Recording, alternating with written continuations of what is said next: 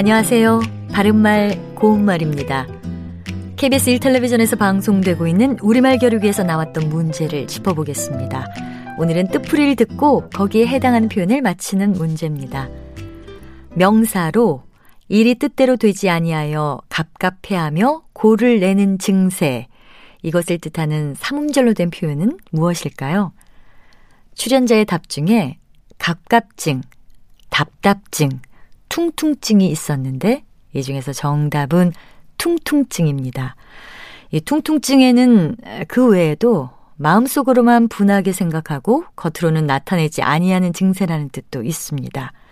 출연자의 답에 나왔던 갑갑증은 갑갑하게 느끼는 증세라는 뜻으로 며칠 동안 집 안에만 있었더니 갑갑증이 나서 못 견디겠다, 이렇게 쓸 수 있습니다. 또 답답증은 가슴속이 갑갑하거나 안타깝게 하여 죄어드는 느낌을 뜻합니다. 예를 들어 친구의 소식을 알기 위해 여기저기 전화를 해보았으나 답답증만 더할 뿐이다, 이렇게 말할 수 있습니다. 참고로 퉁퉁증처럼 질병과는 관련이 없는 증상의 표현을 몇 개 소개합니다.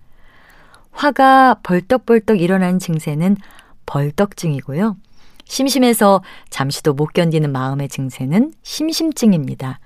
그리고 무슨 일을 하는데 결단성이 없고 머뭇거리는 결점은 주춤증이라고 합니다.